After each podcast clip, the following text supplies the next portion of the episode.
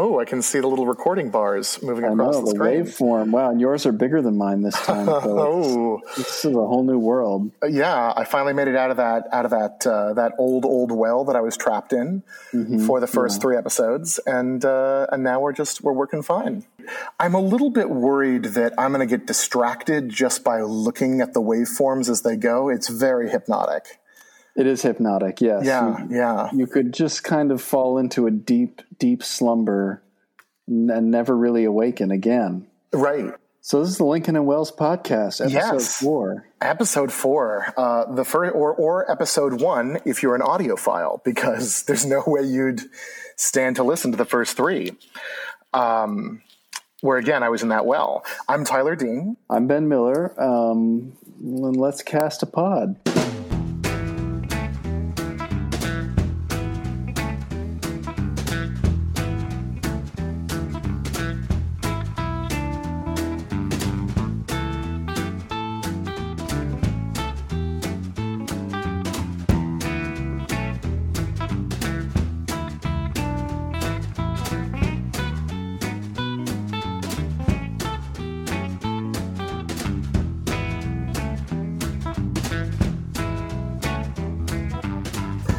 Yeah, um, it's been two weeks, I think, since we last recorded, or thereabouts, and uh, uh, in those last two weeks, uh, the uh, last two episodes of Game of Thrones occurred. Since you're the real Game of Thrones, both fan and expert here, um, and I've already humiliated myself several times by erroneously recounting various plot points and bits of dialogue. Just how are you feeling? A week has Um, passed. a week has passed. over, and Uh, and yeah, all the all the uh, all the medieval food that I made for my Game of Thrones watch party has finally exited my system. Um, last of it evaporated out of my pores, so I'm I'm sober again. Um, I think uh, I'm feeling pretty good. I'm feeling pretty good. I I was one of the few people uh, apparently who enjoyed the finale. Um, that is not to say that I don't have significant problems with it, but I kind of feel like they stuck the landing better than I thought they would. So, you know, Yeah, I, I yeah. enjoyed that. you and I are on the same page in that regard. I also enjoyed the finale, despite the many problems that it people have rightly pointed out it has. Yeah, Uh, I think just if we're gonna if we're gonna talk about the problems that it had in general, like you know, this whole season had bad pacing, um, and I think most of the problems are like in them being kind of bored. Like I just that was the feeling I got was they were they were bored um, with making this last that this last season, which Absolutely. seems impossible. Yeah, I think Yeah. they really were ready to get it over with hmm and Start making made a Star lot of decisions yeah, based on that. because clearly this should have been a full season at least. It may be like i think maybe the last two seasons should have been three full seasons together you know? Um, or at least at least two to really bear out the plots they were trying to do. Yeah. Hmm that said i, I did like where things went went uh, eventually people are very divided on bran being uh, king spoilers for game of thrones by the way uh, bran is king Yeah, if people are if people have listened to our previous podcasts and are not prepared for spoilers. fair then- enough yeah we had some dune spoilers last time so Yeah, we spoiled Dune. We spoiled, you know, a relatively obscure fantasy novel. and then we're going to spoil your uh, your piano recital later. So uh, people who are still waiting to watch Ben's piano recital, you know, Let's just keep teasing that for the rest of this I'm excited. This I'm excited podcast, to I do mean- that. Yeah, until the end of time. right, right. Um, because your career as a as a, a pianist, a concert level pianist, isn't you know it's not going to take off or anything. So we're sort of safe with that. You know, I said that ironically, but I realize that it's not ironic. Probably, Well, it, no, it you're is not going to become a concert. true. Yeah, yeah. I mean, I yeah, so I feel bad for saying that in such a straightforward way. Yeah, it were a I mean, joke. way to kick me in the fucking nuts with Ah, that. I Jesus thought, Christ! thought I was headed for a second second career. Do you ever hear "in the sweets"? Is that a thing that you've like for for being kicked in the nuts, kicked in the sweets? I remember that from something in my childhood, and I can't. It sounds like it would be from a James Cagney movie or something. Yeah, yeah, yeah. got him right in the sweets. You know, I actually watched the the name of this podcast inspired me to go watch some Orson Welles clips on YouTube. Mm-hmm. Unfortunately, I couldn't find any Abraham Lincoln clips on YouTube, but uh, Mm-hmm. Orson Welles was the fucking best. He really was great. He I really was had great. kind of forgotten I how mean, magnetic he was. yeah, yeah. He's he's unbelievably charismatic, even when he is the drunkest he has ever been, or just or just pissed about the copy that they've written him about peas. You've seen the frozen pea commercial. That was not one of the ones I came across. I was Oh. watching more of the, you know, him as Clarence Darrow. Oh, fair enough. Fair enough. Like his his actual yeah. career, not his like late stage cash. probably the things he was slightly more uh, proud of, as opposed to the the horrible degradation he had to submit himself to.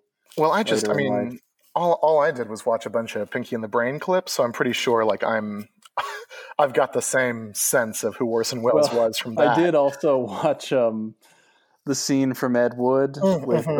uh, what's his name? Maurice LaMarche. Is it, his- no, it's I think I think it's Vincent Oh, D'Onofrio. Vincent it? D'Onofrio is the is the body, and Maurice LaMarche is the voice. Are you serious? Yeah, he didn't do, Maurice- didn't do his own voice. Uh, uh, so you know Maurice LaMarche, who is of you know Futurama fame and and who was the voice of the brain in Pinky and the Brain, is apparently the only human being alive who can do an Ed Wood impression, and so not, not Ed Wood, uh, who can do an Orson Welles impression. So Right. um, so yeah, they. But that scene takes place in a booth at Musso and Frank that we've had dinner in. Oh yeah, I'd cool. forgotten that. That's pretty good.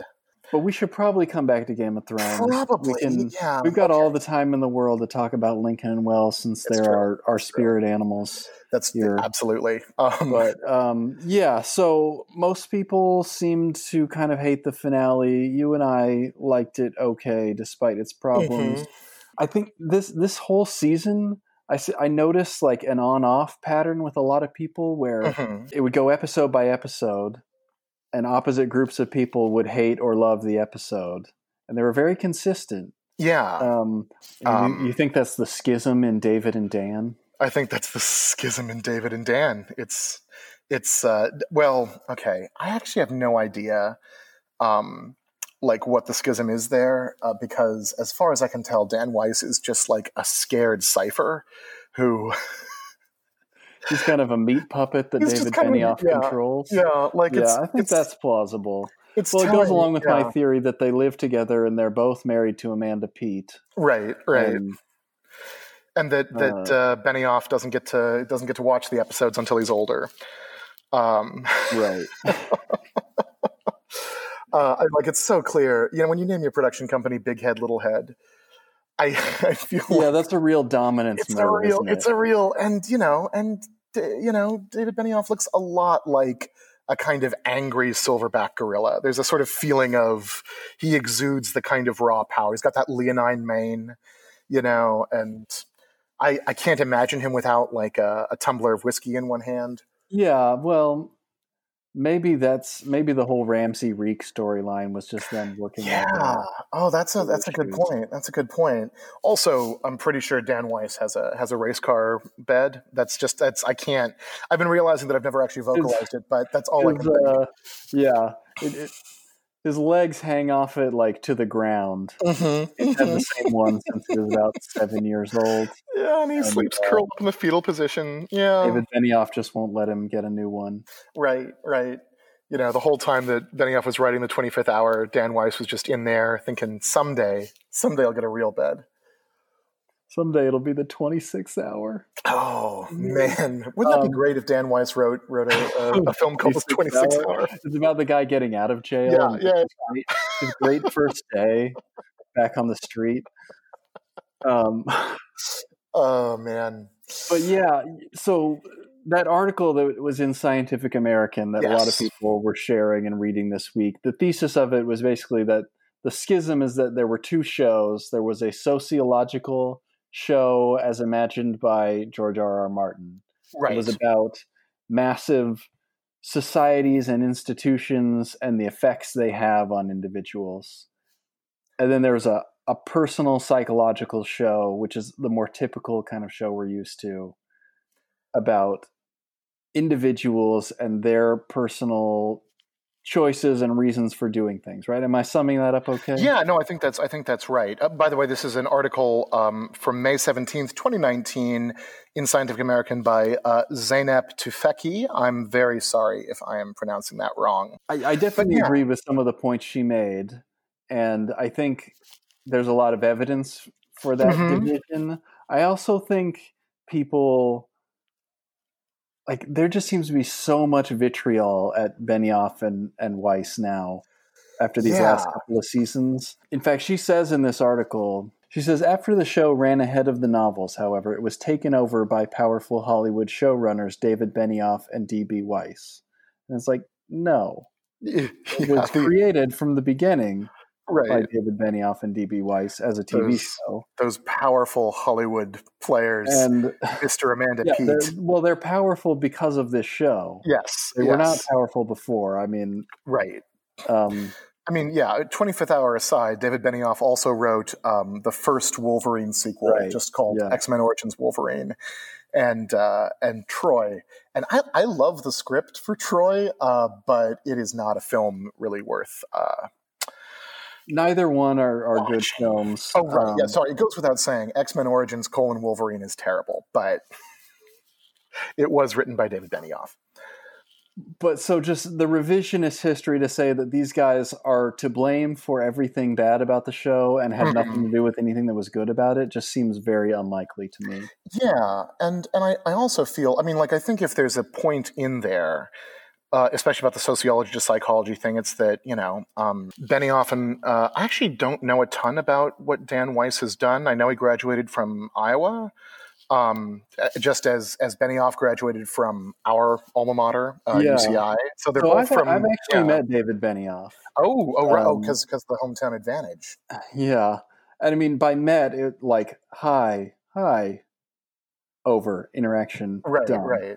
Uh, heard him like give a talk or you know on a yeah panel. i mean i i met amanda peet in a dream once but you know yeah so she was but, scary was she uh, did she have her hands sort of inside dan weiss kind of controlling his movements? no no but she did she did have toads for eyes so you know i don't know what that's about but Stop it, Amanda. Like whole toads Just in her eyes, not for not, eyes. Yeah, yeah, not toad eyes. Right, but otherwise she was completely identical to her character in uh, the whole nine yards. Um, another classic. So, yes, you've met Benioff, right? So this Dan is... Dan Weiss's wife also went mm-hmm. to UC Irvine. Oh, okay. MFA program, and I think that's how the two of them know each oh, other. Oh, fascinating. All right. Yeah. All right they're not monstrous human beings. No, no. I mean, Which, hopefully not. We, as far as we know, as they're not monstrous human beings. That said, I mean, I do think that if if the um, uh, Scientific American piece um, is sort of getting something right in sort of ascribing it to them, it's that you know while obviously Benioff and I assume Weiss as well, uh, Benioff certainly has like written a novel, right? Came out of this this Irvine MFA program that's very prestigious and and focused on novel writing. They really have both found success in screenwriting, and uh, I think in general it's much easier to write a, a psychology based screenplay or teleplay than it is to write a you know a, a sociology based one. You know that does seem to be the purview of novels and you know, I think there are shows like I don't know, The Wire. I would say is certainly a sociologically interested yeah, show. She cites The Wire yeah. as another example in here, right? And I think that's right. And I do, I, and I think she's right about the fact that though she's kind of light on examples in her piece, that it did start out very much as that kind of show, and it it lost track of that in the last couple seasons. Though part of that might be just attributable to the difficulty of bringing home a big project like this? Yeah, I mean, a lot of people, you know, um, there have been a lot of articles also about like, you know, what were some TV shows whose finales we actually liked, and uh, almost all of them are in the pre-internet era. You know,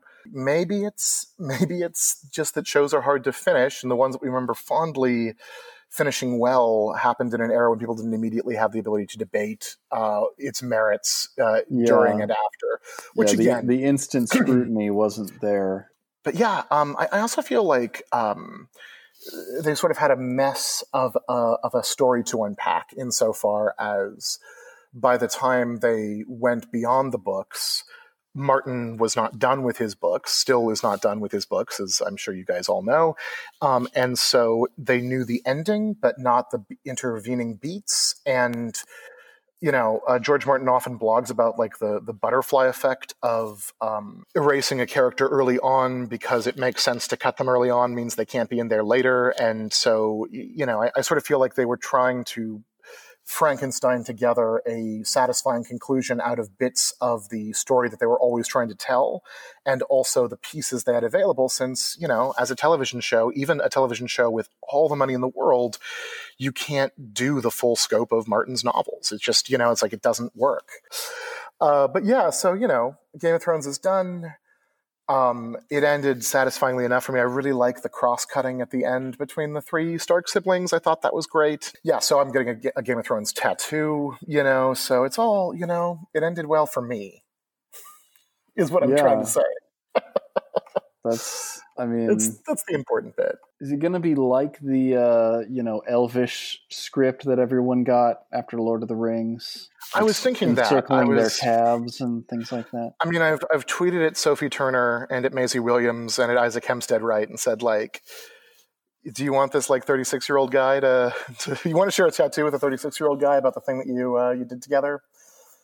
Kids, um, no response Wait, yet. You're inviting them to also get the to tattoo? also get the same, like the Lord of the Rings thing, where all the members of the Fellowship got got that tattoo.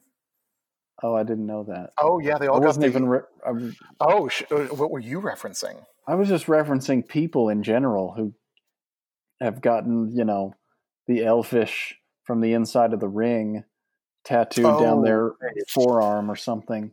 Because they then become a thing of evil that must be unmade in the fires of Mount Doom.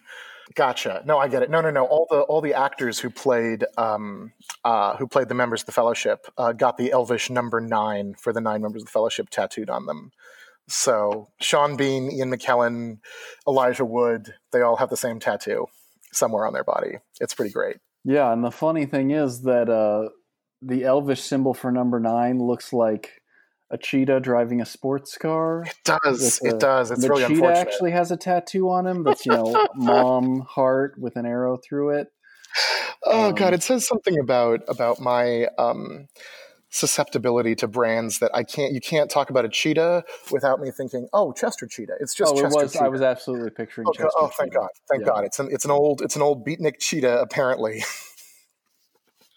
yeah, very sleazy, sort of predatory well, I guess all cheetahs are predatory, yeah, but, but he's, he's, the other kind of predatory, right? The, the old beatnik kind of predatory. The um, leather jacket, sunglasses inside, kind of predatory. Yeah, yeah. I mean, and you know, so it's a good, it's a good. Ta- no, the tattoo is probably going to be probably going to include uh, one of the uh, weirwood leaves from uh, from Sansa's dress. Um, yeah, I like that. Yeah, like yeah, that yeah. We'll see. We'll see. Um, there was uh, the the famously terrible Jon Snow tattoo. Oh with yes, a snowflake in the background, and then Jon Snow with like a leopard print scarf. It, it's it's Jon Snow, but really it's Johnny Depp with a leopard print scarf and a but snowflake. It's not quite Johnny. De- I mean, it's like Johnny Depp's sort of pug faced cousin. Yeah, maybe been I, in several bar fights. It's what. Wait, are you implying that Johnny Depp has not been in several bar fights? Because I would well, imagine he's in one every night of the week. Saved Johnny Depp's ass in several bar fights. Fair, fair enough. Fair enough. Yes, I assume it's what Johnny Depp will look like like twenty years from now if he's if he isn't dead yet. It's what he would um, already look like if he wasn't famous. Yes, that's that's true. That's that's exactly it. It's it's the non-famous Johnny Depp. So I guess also future Johnny Depp. Um, Game of Thrones is done. It's over um, except for all the all the the other Game of Thrones um, uh, series that they are currently pitching, some of which we may see at some point. Yeah, I mean, I just I'll just say for my part, like I feel a definite sense of relief. Yes, at it being definitely over, because there have been many points over the course of I guess eight years, um, uh, nine since they nine took a year years, off. Yeah, right, that's right. Where it has felt like a job to watch that show. You know, yeah, it felt like a chore at times it's interesting. I don't. I never got the chore feeling, but I definitely got a feeling of. I mean, I guess this is a very Tyler feeling to have of. I am going to probably enjoy this on some level no matter what, but people will not like me if I continue to enjoy it. So, am I going to be able to enjoy a thing that other people will also enjoy? Was like my my deep anxiety. Um, which is yeah, it's not a yeah, it's real tough being me. Um, I guess is what I'm trying to say. but yeah, no, I get it, and um, you know this story, as both as the books and the, television show, has been a big part of your life for a long time. Yeah, it's been a small was... part of my life for a short mm-hmm. time in comparison. but you know, for all of us in society, panhandles, lighthouses, main the main part of states, the big parts. Yeah, yeah, yeah. the, the you know, I think most pot. people have had yeah. kind of the same experience as me. Right, right, right absolutely. Been, uh, something people talked about a lot, but not necessarily dominating their thoughts at every waking hour. Yeah, um, yeah. Um, and uh, you know, I am now actually like I'm unlike the most of America, uh, most of America who can sort of go on to other things. I'm not in a place of like, what am I going to do with all this free space in my head where I don't have to think about the next episode of Game of Thrones? because yeah, you know, like you say, luckily you only have to wait probably a couple of years before you can start filling up that space again with more Game of Thrones. Absolutely, because we got Game already, of Thrones. Yeah, they've already one, said they're going to do what at least one spin-off. Well, it's gone to pilot, so it will right. at least get filmed. It's been cast. It's it'll be filmed, and then maybe HBO will say yes or no, depending. But they haven't uh, said what it's about. They have. It is about. It takes place ten thousand years in the past, and it is about uh, the the first long night. Um, you know, when the White Walkers were there thousands of years ago. Uh, it also has the phrase "mysteries of the East" in it, so I'm glad that they're going to keep all the like Orientalism and racist bullshit from uh, from Game of Thrones. Yeah, that's awesome. That's I was really over. hoping yeah. they wouldn't learn anything. But yeah, I know, right? Right. Um, and uh, yeah, it is provisionally titled Game of Thrones: colon Blood Moon, which, uh oh, Blood Moon. Yeah, Blood yeah. Moon is coming. Blood Moon is coming. They passed on Throne Bryan of Cogman. Blood. Throne Moon of game. oh oh Throne of Blood Moon game. I like that. It's uh it's a Kurosawa movie, and I was just going to say, yeah, that's yeah. a that's a crossover. That's actually so it takes ten, takes place ten thousand years in the past in prehistoric feudal samurai Japan. Right, right. And James Bond is there. Yes, and that's why they said Mysteries of the East. It all makes sense now. It's uh, it's all it's all a racist reference to mm-hmm. Kurosawa's uh, inimitable uh, directorial style but yeah, so you know, I mean, that's they passed on Bryan Cogman's, uh, which is sad because he was the he was you know, for my money, the heart of Game of Thrones, the the writer that that I actually liked, the third head of the dragon, as George Martin keeps calling him. And we had talked about we had talked about you and I proposing our own Game of Thrones spin-offs. Uh, and then apparently, I came up with some, and you did not. Well, so I'm working on I'm, I'm working of I'm working on you know Blood what, what, of Moons Blood game of Moons, game room. Game of, yeah, yeah, yeah. Uh, game room is a pretty good one. Yeah, it's a it's about it's, people who get trapped in an escape a, a, a Game of Thrones, Thrones escape themed room. Yeah, escape room. Very much so. And it it becomes real, I guess. Or yeah, I mean, I you know, know, escape rooms always have to become real, or else they're really bad. Like when that, I mean, I, I was so relieved when that horror film Escape Room came out and I found out it's about like, you know, an, an escape room that, that has real consequences because otherwise it's just like, what, what if we're just watching. Yeah. And also the, uh, the comedy vehicle, uh, game night. Yeah. Oh, right. About right. A, I guess not an escape room, but like a murder mystery game yes. gone haywire. Gone wrong. I didn't actually see it, but I, I heard, I heard there was some pretty good things about it. It's okay. Okay. It's got some right. belly laughs. Yeah. So anyway, I guess my proposal is a game night Game of Thrones crossover with uh, Jason Bateman as the Game Night King. Oh, oh, uh, that, would be really good. I like that. Yeah. No, yeah. this is coming together just as I spitball yeah, it. I think I should absolutely. walk right into HBO HQ and and just yeah. fire this off the dome. But uh, let's hear yours. I want to hear well, yours. So I mean, I've been you know, so it would be it would be Bran during all of his downtime as king just remembering the past of Game of Thrones, you know, like tra- time traveling. Well, I guess, you know, just having visions of the past of just like badass moments from. I guess the first is could just be like I guess like a clip show of the, yeah. of the first eight right, of with kind of a gauzy yeah. filter over all of the all of the scenes and and some yeah. uh, some slow mo. Absolutely, and then you know they could start once if it if it takes off, they can start filming their own like awesome moments from the past, but they don't need any context. They're just you know, and Bran will be in the in the foreground of all of them just watching. Uh, maybe he'll say something every once in a while. Uh, what if it revealed that Bran sort of hilariously misremembered everything that happened? Because oh, then I could really, I could write for that if, yeah. if they needed somebody. That'd be, that'd be really good. Yeah, or, or that, he, uh, or that he just didn't understand the the actual context of any of the things he'd witnessed, and that's why he allowed it all to happen. Yeah, yeah. Like you know, the first the first scene is like he is watching himself fall from the tower, and then he just he turns around to Hodor. Hodor has to be in it as a ghost, uh, like a Jedi ghost. So that's that's part right, of it. Right. But he just turns to Hodor and goes like, "What the fuck was that? I don't remember that at all. did did that that actually oh, happen? Who is that kid? Who is that? Who's that cute little kid? Um, or he's like, that sex scene was really hot. Yeah.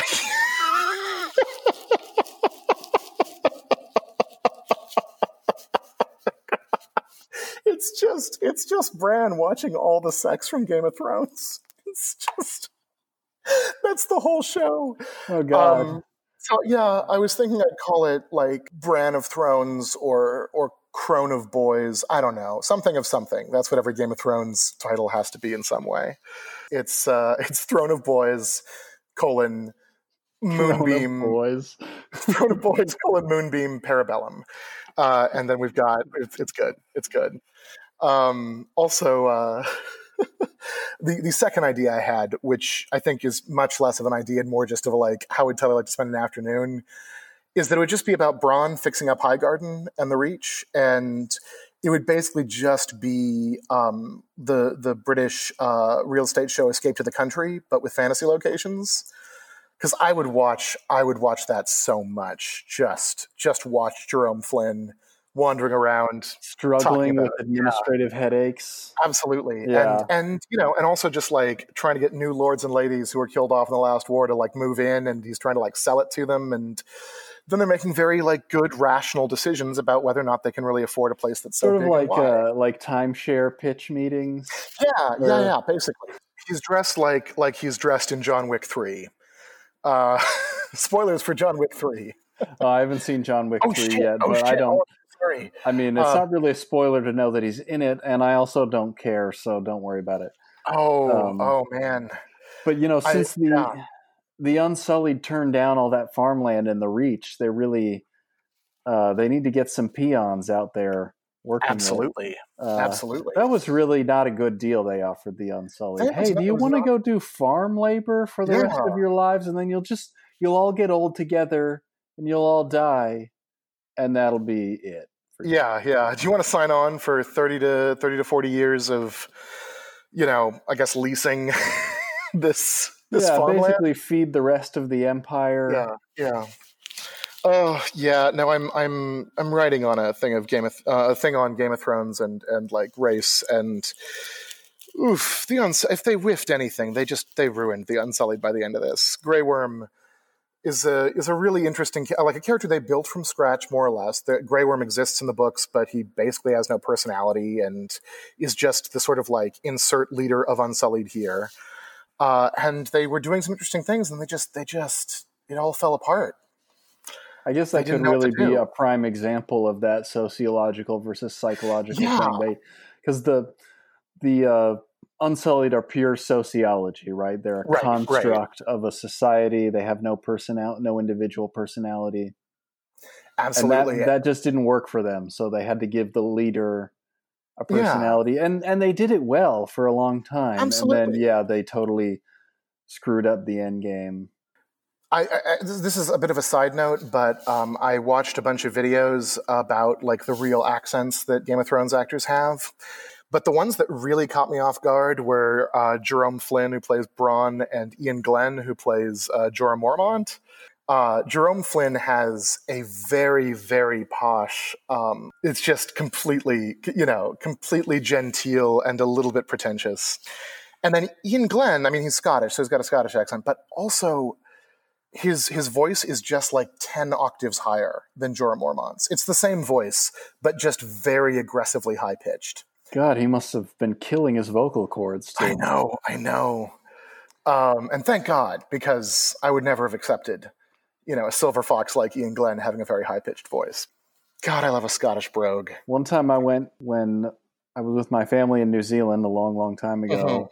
We went on one of these like Maori village visits. It's kind of like, you know, it's like a, a Disney version of a Maori village. Right, tourists right. to visit, and they take you through the haka and all this stuff. Mhm. And you have to send a representative from your camp out to like meet their their Right. representative in in uh, well combat if it comes to that, but um, just you know making faces at each other and going through all these rituals. Mhm. So we sent out. There were a bunch of very drunk Scotsmen on our tour bus, and so we sent out Jimmy from Edinburgh, and he fucking killed it. I mean, he had no inhibitions whatsoever. He was completely nuts. So that's that's that's fantastic. I'm I would love to see that. I'd love Um, to see Ian Glenn do that, but Yeah, yeah. so that's all we've got for Game of Thrones spin-offs. That's, We've I got think that's I think we've yeah. got Bronn. But yeah, and then we've got Crone of Boys, and then we've got What are you Uh, saying? Crone, Crone of Crone, Boys? Crone of Boys. Because you know, because like he's the three-eyed raven, and sorry, Oh, this is actually I realize this is a weird like deep cut that like the seven uh, Trueborn, well, the five Trueborn Stark kids and the and and Catelyn and Ned are uh, are the seven aspects of the the the the seven gods who are one, the new gods, Right, Uh, right. Right, and Bran is the crone because he sees everything, and Arya is the stranger because she's death, and then everyone else is who you'd expect. Um, but uh, Do the do the direwolves uh, map onto that as well? nope, nope. Much like in the show, the direwolves have nothing to do with anything. Well, Uh, at least at least uh, Ghost finally got a pat. God, he got to. You think yes. they reshot that after the the outrage? So I know if there's one thing I know, it's that it's very easy to in two weeks fly out to Northern Ireland and insert a shot of Kit Harington petting petting a, a fucked up wolf. Uh, You know they can do crazy stuff these days with computers. it's actually it's actually from a, a, an entirely different show where Kit Harington is trying to defuse a bomb, and they just they just put the direwolf in there. It's a show. It's actually another Game of Thrones spin-off, but he has to defuse bombs that are that have been planted on dogs. Yes, yes. Uh, it's basically the most stressful show imaginable. It's really yeah, yeah. Because It's like, how Richard Madden did Bodyguard. This is Kit Harington trying to right, right, and and you know you just get to. Um, I mean, I guess like it's stressful, but the relief is that at the end there's just ten straight minutes of Kit Harington petting dogs. yeah, like just when he rolling does around with them. Yeah, yeah. it'll be. It'll be yeah, the, I think yeah, I think yeah. Boy Throne Boy is Throne is good. promising. Yes, I like your escape room idea. I think escape to Blood Moon, game of game of game of games. It's Ellen DeGeneres' game of Game of Thrones. And then Jesus. gardening with Bronn. Gardening with Bronn. Yeah, A lot of people were made anxious by the fact that he's in charge of the treasury now, and yeah, it's it's a real bad decision. we're really Uh, worried about his ability to deliver municipal services that people need in a Mhm. timely and efficient manner. and it just it's like it's see and so this is my i think this is my problem with like the response to game of thrones. We have spent so much time about like did john pet that dog? Did brienne like close the book before the ink dried? Like the the the, it's totally okay to be bothered by these things but that has like so dominated the conversation at the end that it's like well was it but really like was it generally good? Did you generally think it did an okay job? Or like were you so checked out of it that all you could do was go like oh no she ruined that book You're right that um, when you start fixating on things like that, it means your mind has um, kind of checked out of what's really going on and what actually matters, and that you're yes you're no longer uh, suspending your disbelief or kind of lost in in the dream of this Right. work. And and i guess yeah it's inevitable for that to happen eventually. It's unfortunate that it happened before the show ended. right right what about people who are bored all the time where's the tv for them Uh, I know where it is. It's on TNT. oh uh, TNT original series Animal Kingdom, which I've seen about seven million promos for. Oh, I've man. been watching the NBA playoffs. Yeah. Um, so that was an Australian film that became an American show, right? I think. I Isn't, know like, Jack- nothing about it beyond what I've seen while the TV is muted uh, during commercial breaks, but it's clearly it's you know prestige TV for dumb people. Gotcha. Gotcha. Like everything looks very prestigey, Right. but at the same time, like you can tell the actors are not very good. Yeah, I mean, I did watch The Alienist on TNT, and it was definitely it definitely had Ugh, that feeling of like. I mean, I love the Alienist novels, kind of. You know, I mean, they're they're, they're that interesting. actually had good actors in it too. it did have, it had good actors, but they looked a little. They just looked a little bit out of their depth all the time. Um, Yeah, and that was a. Sh- I, I didn't make it all the way through that series. It was fine. It The, was, the plotting was dragging too much for me, and Yeah, yeah. Um, and oh, I- and then um, hmm? Oh, I didn't love the novel either, though. I should say so. It's. I mean, I, I read the novel a few years ago after people had been like telling me to read it for half my life, and so it didn't it didn't hold up to the hype that people had pressed it. yeah, when you have when you have Yeah. tastes like we have, people that's like the popular novel that everyone is telling you to read. Right, right, and you know, it was it was I it, I read it and its sequel, and they were both thoroughly enjoyable to listen to on audiobook while I played the end of Horizon Zero Dawn, which is how I how I consumed those. It was good for that. Yeah, that Um, sounds perfect. Um, Uh, just yeah, it was just Horizon Zero Dawn, but occasionally someone says in a in a bad Irish accent, "But what of the boy whores?" uh, you know, which was like, "Have you heard about the of boy whores?" your attention snapped back. yeah, like, oh, right, the book. Uh, Got to stop Game of fighting robots boy Game, horror. Game of Game of Horrors, boy horror is basically. Well, that was like seasons what two and three. yeah. Oh God, it was exactly seasons two and three. Jesus. Let's talk about your piano recital if you actually want to.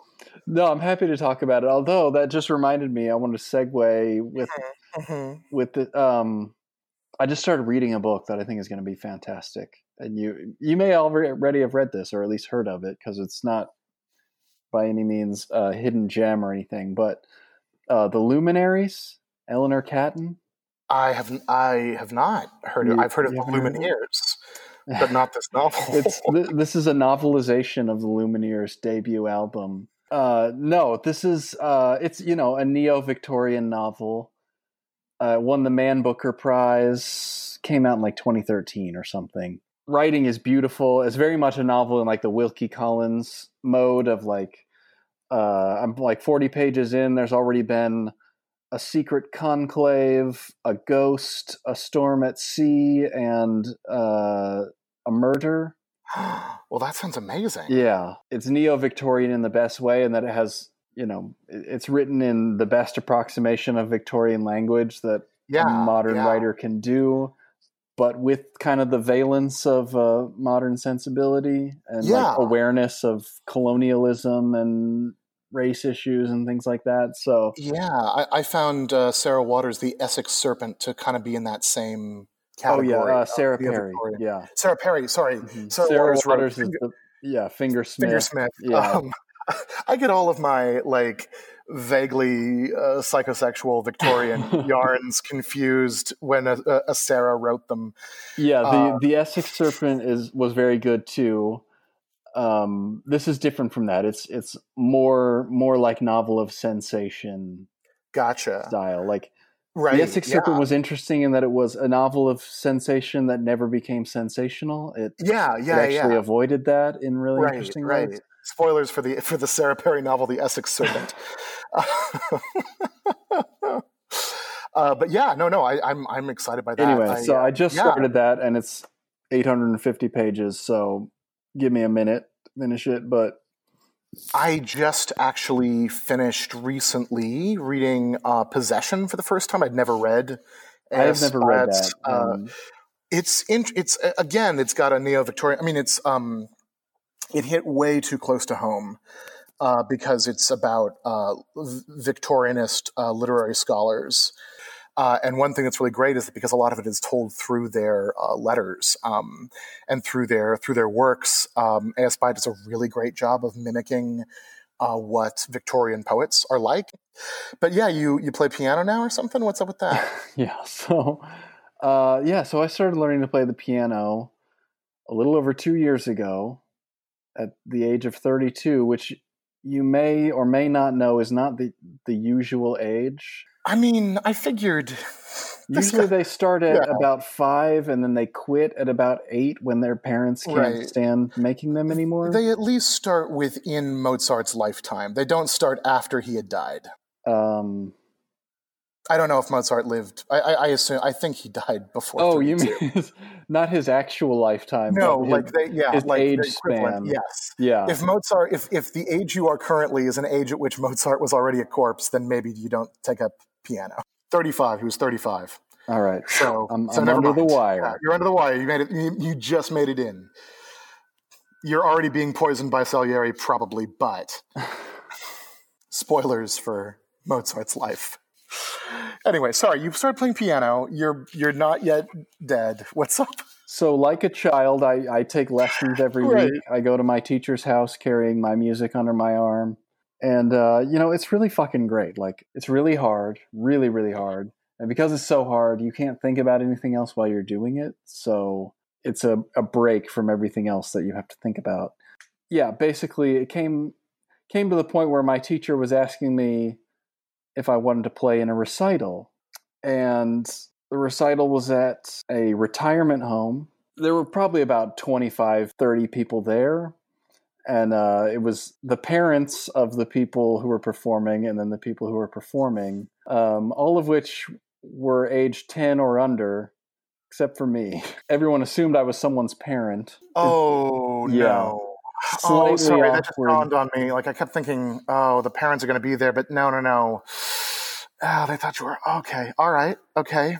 Yeah, so um, Oh, Ben. This be- this beautiful Steinway grand piano, baby grand piano, uh, at the front of the auditorium, and um, it's just these little kids in their like clip-on ties or Sunday school dresses or whatever, going up there and playing, you know, up on the rooftop with with one hand, and then me.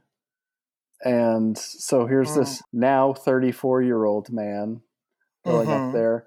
And and we should say Ben is. You're what eight nine feet tall. You're a Yeah, you're depends gi- on the you are day. a Depends if I slept upside down the night before. Um, but yeah, no, so is- for people who don't know me, I'm I'm between six five and six six. mhm, Um, mhm. So, so like a- most, yeah, most of these people were about three and a half feet tall.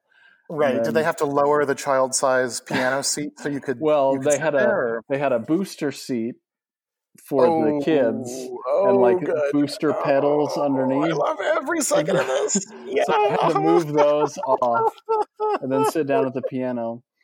Strangely, uh, hearing all the kids play before me made me less nervous because um, I realized, like, okay, I'm actually better than these kids. Because I'm an adult, I um, I probably actually learn more slowly than them, but I have more discipline. I actually practice. So, So- you blew all those kids out of fucking water. Yeah, what you're so it's basically like they they are not ready for this Chopin prelude.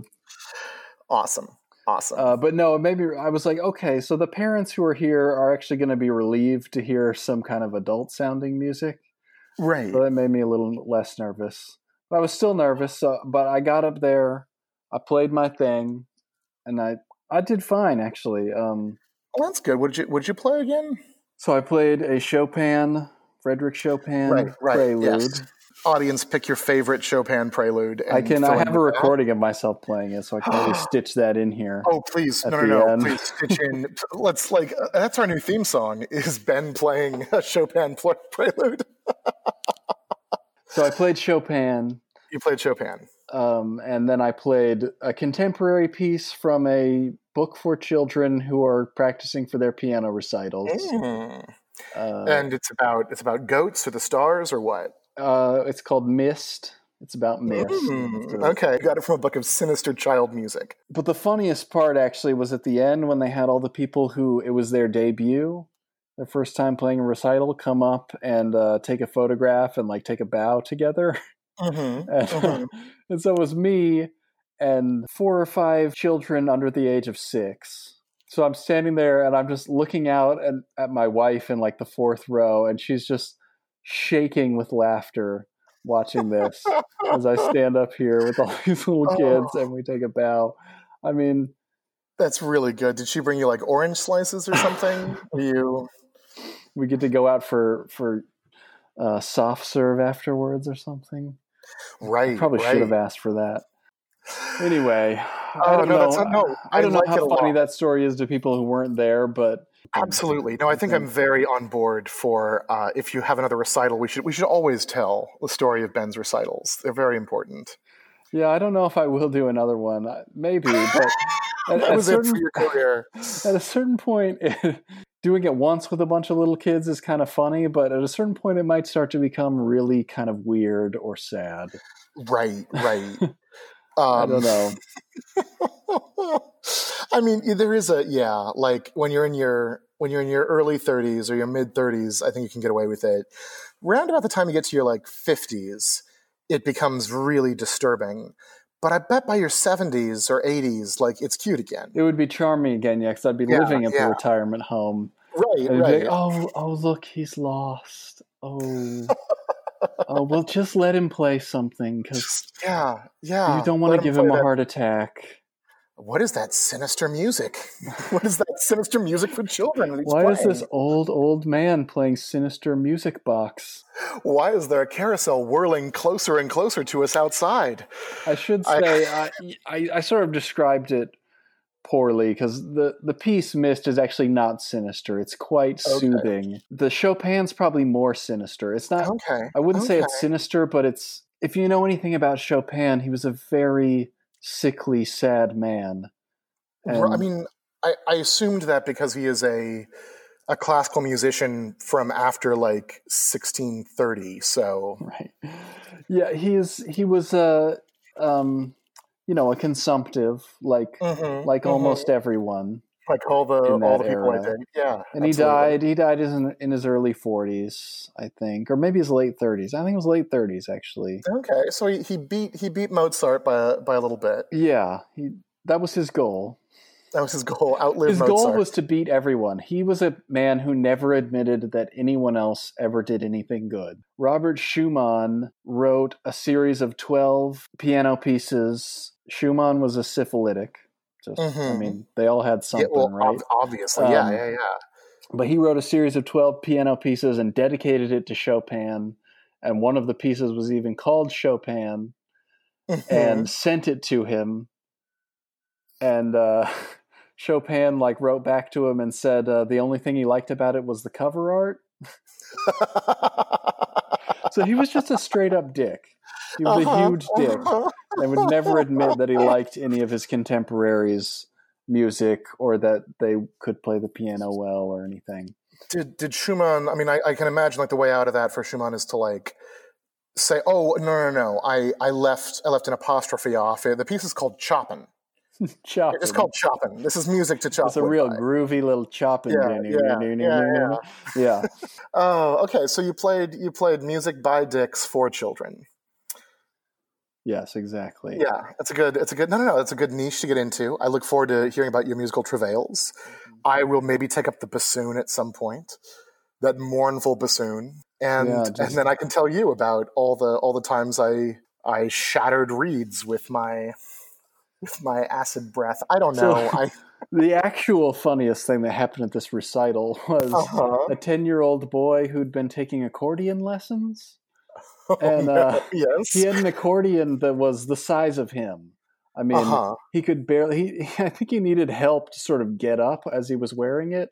right. And then he struggled up on stage with it. You know, the an accordion has like this elaborate holster setup that Yeah, straps yeah, onto you, and then he s- Yeah, sits down on his chair and uh, opens this thing up. You know, his his expression and his entire uh, countenance was very grave, very serious as he launches into playing. Um, I think he opened with Mexican Hat Dance. Oh yeah. And just his deadly serious sort of frowning at the music on his stand. And right, then, uh, right. Then he played uh, you know, a Russian polka, like, and then and then he closed with uh, "Stars and Stripes Forever," John Philip Sousa. Yeah, yeah. Bum, Oh, those are those. bum, bum, bum, bum, bum. Yeah, oh my god, it was amazing. I that's think, really good. yeah, it was one of the God, most it's- entertaining musical performances I've ever seen. Yeah, I gotta start going to more children's recitals. Um, Yeah, no, it wouldn't be weird at all to just that would be weird. try to Look, look, find I out where they're happening and my, I can go with I can go with my partner because when like there's uh, uh, you know a lady there, then you you don't get as much flack. No, that's um, that's definitely that saves you. And if someone asks me which which child is yours, I will point to one definitively, and just chances are they won't know. Chances are I won't have picked theirs. there it is. Oh, but if I do, There she blows. Say that. Yeah. there she blows. Look ye well. A hump like a great snow hill. You see the boy whore over there. I was thinking of that because I was watching um, the Orson Welles clip from Moby Dick, where he plays Yes. the, the 1956 Moby Dick. He plays uh, Right. Father Mapple, the Mhm. the uh, priest in the in the Seamen's Bethel, who gives the uh, sermon on Jonah and the Oh, I- whale. I know Father Mapple. I was, I, I know you do. I, that was for the benefit of the Rubes, and yeah, and then Gregory Peck plays Ahab. Yes, Um, yes. Anyway, yeah, just aff- Yeah. affect an Ahab voice and point to a child, and and you'll be you'll glide right by. Yeah, I mean, You know, I was supposed to make my piano debut in the foyer of a Mexican restaurant. Where that grim, grim rendition of Mexican hat dance would have been somewhat warranted. It would have worked. The the grim Chopin would have felt a little more out of place. right, right. I, Uh, I thought, are we getting chimichangas? What is, what is this noise? or am like, I we're about to do something slowly dying of consumption because this particular prelude I I played? There's uh, some scholars have argued that it's supposed to be an expression of what it's like to have uh, tuberculosis, which is the actual Oh, name okay. for being consumptive. It's Got- it's yeah, got yeah. sort of this like rhythmic pattern that could be thought of as breathing, and, it's then sexy as hell, is what you're saying. It's just like, yeah, it's just like pale blood on the handkerchief, sexy. Exactly. Smoking hot Chopin. Hey, I mean, it worked for uh, George Sand. She was into it. It did. So- It worked. It worked real well for George Sands, and you know, for uh, for Ewan McGregor in Moulin Rouge. God, that was my poll. Podcast. podcast over. We're done. We're done with Anyway, this. Anyway, the uh, the Mexican restaurant got snowed out. God, We had a, a, a blizzard that weekend, and you, you, Jesus Christ. Ben, you live in a you live in a terrible place. There's snow. Jesus, I I didn't think that you'd have to deal with snow. yeah, Oh. we have we have it we have oh it all. no! And hurricanes. We have hurricanes, we have snow, we have man-eating vines. Oh, the kudzu. Yeah, we don't have kudzu Yeah. so much, but we have every other kind of creeping vine you could imagine. Oh, please. I so I mean, I should come out and visit. We'll, we'll do a live show. We should. we should do it. At Mexican restaurant. I need to. I need to come out and live in the in the in the the the Southern Gothic It would fest. really, I mean, as much as the fest. California Gothic is arguably a thing, and it yes, is, It, it is. the Southern Gothic is much. It's a much closer cousin of the Victorian Gothic. I would. Absolutely, absolutely. Our houses aren't as dilapidated. Our, uh, you know, our. Yeah, uh, oh, we uh, do some real good dilapidation out here. Right, right. The- we just- fought. we fought for the North. You know, there's a lot of things that keep us both out of out of true Gothic and on the right side of history. It's. Uh, Well, actually, uh, you didn't fight for the North. You just skipped the war to go out and pan gold instead. look, look. We technically were part of the Union, and we sent some soldiers, like four, four or five. we should also uh, just given everything that we've talked about and maybe maybe this gets cut out but we should you and i should play dick sometime i don't know if you're familiar with it wow that's just, very forward of you it's very it's very forward of me no it's a game uh, it's a it's it's basically Cards Against Humanity, except all of the like cards that you play are um, are Moby Dick quotes, and it's really good that does sound amazing. I would love it's that. Really, it's really we good. We can do really a live good. play on the podcast. We can do a live play on the podcast. This is our podcast about board games we might play. That's twelve hours of a podcast right there. Yeah, you that'd be great. We could do an all day, get, you know, all day cast. Right, right. Uh, and you know, and to bring it back full circles is the Game of Thrones game, which is really fantastic. Um, it's like Risk but fun. Uh, yeah, I think Dick is probably a good place to start. It's a good place to start, you know, or psychological guess who, one of those two. And honestly, like, you know, now having played psychological guess who, which for those of you who are unfamiliar with the concept, you play the game guess who, but you can only ask questions about their backstory or about um, their personality instead of their, their physical appearance. Uh, you and I are always really horrifyingly in tune on that one, which is good. Like, I've played it with other people now, and it's like, oh, maybe this is the thing with Ben where he and I just understand who among these people owns a ferret. We just understand each other's particular psychosis. Oh. Well, this has been the Lincoln and Welles podcast. Thank you for joining us. Yeah. Uh, Do you have anything now, to say about Dune before we sign off? I guess I guess just like Feyd-Rautha still hasn't been cast, so Get at us, Denny Newtown. Yeah, let's um next time we'll we'll do a an on-air interview with our our talent agent to see what he Absolutely. or she or they can do about getting us into into into the new Dune into where we both play Feyd-Rautha. Game of Dune. Game of Dune. Dune Blood Moon. Boys. Dune Moon. Dune Moon and the Blood Boys. Now we just fade out slowly on Ben on the haunting sounds of Chopin. This is this is Chopin Prelude number 6 mm-hmm. Ode to a Mexican hat. Shopping with Frederick. Shopping with Freddie. Oh, that would be a good uh, idea for a show. Is a a cooking show hosted by Frederick Chopin. Yes, he's just morose just, and sullen and disagreeable. Yeah, every um, he just sort of disappears under the table after a while and is just like lying on the floor, breathing heavily into a paper bag. He was supposedly so weak toward the end of his life that he actually couldn't even play a piano loudly. Mm. Mm. Which you think like that's really not that hard to do. You can sort of do it with your body weight, but he was incredible at playing quietly. Mm. It's actually quite difficult to play very quietly, and he could do that. So he would love the first three episodes of our podcast. Well, he wouldn't like anything, but yeah, that's true. That's true. All right. All right. maybe that's maybe that's actually it. good good night, panhandle. You you princes of panhandles. You mm. you kings of the lighthouse. Should we say our Twitter handles at the end of this? Do we want our our fans on Twitter Ooh. following us, or is that yeah is that just they can inviting? do that? Okay, all right, all right. So I'm at Tyler underscore Maximus on Twitter. Yeah, and I'm at Benjamin T Miller. Just no. So you just went right for it. The whole the whole thing. Well, there are a lot of Ben Millers in the world. Uh, that's true. that's true. All of them are trying to fuck with my shit. So uh, uh, yeah. I have such a crush on Rebel Wilson. I am. This is a subject for another thing, and also like my mom apparently listens to our podcast now and did ask me, like she sent me a text the other day that was like, "You like people with bad teeth?"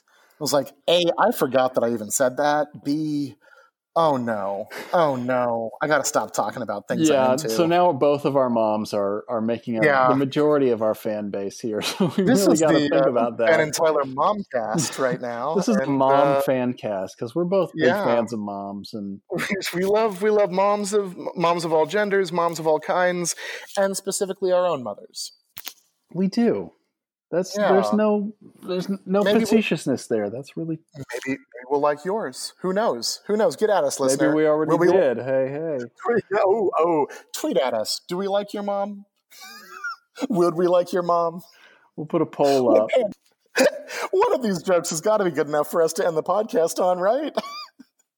Yeah. Does it feel like we're searching? We're searching for one that we feel good about.